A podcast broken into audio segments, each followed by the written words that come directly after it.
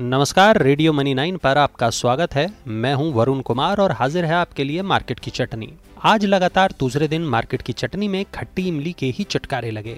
दिन भर भारी उतार चढ़ाव के बाद आखिरी घंटों में मसालेबाजी से वायदा बाज़ार की वीकली एक्सपायरी हल्की खटास के साथ हुई। खराब विदेशी संकेतों के चलते आज निफ्टी की शुरुआत 150 अंकों से ज़्यादा की खटास के साथ हुई थी।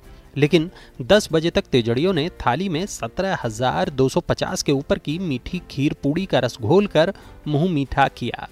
दोपहर होते होते 17,300 तक की मिठास के चटकारे भी लगे पर वायदा बाज़ार की वीकली एक्सपायरी के चलते कारोबार के दूसरे हिस्से में उतार चढ़ाव काफ़ी ज़्यादा रहा। एक समय दोबारा 17,150 के नीचे जाने के बाद यूरोपीय बाजारों से अच्छी शुरुआत से आखिरी घंटों में बाज़ार को सहारा मिला और निफ्टी की क्लोजिंग 17,222 के स्तर पर हुई। दरअसल नाटो की बैठक में होने वाले फैसले से पहले मंदड़ियों और तेजड़ियों ने अपनी पोजीशन हल्की करना बेहतर समझा। जी इंटरटेनमेंट के व्यंजन में करीब 17 फ़ीसदी की मीठी चाशनी घुलने से मीडिया इंडेक्स में तेज़ी के बैलों ने सबसे ज़्यादा मज़े लूटे।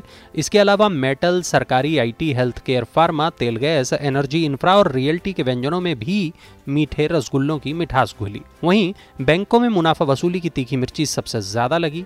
बैंकों के व्यंजनों पर ज़्यादातर समय मक्खी तक नहीं भिनकी और बैंक निफ्टी की दुकान 620 अंकों की भारी कड़वाहट के साथ बंद हुई। साथ ही कंज्यूमर ड्यूरेबल ऑटो और एफएमसीजी के व्यंजनों में भी खट्टे अनारदाने का ही रस घुला। दिग्गजों के विपरीत आज छोटे मझोले व्यंजनों में मिठास के साथ दिन की समाप्ति की। सेंसेक्स निफ्टी में हल्की खटास के मुकाबले स्मॉल कैप इंडेक्स में एक चौथाई फ़ीसदी और मिड कैप इंडेक्स में आधा फ़ीसदी की मीठी रसमलाई खाने वालों की भीड़ जुटी।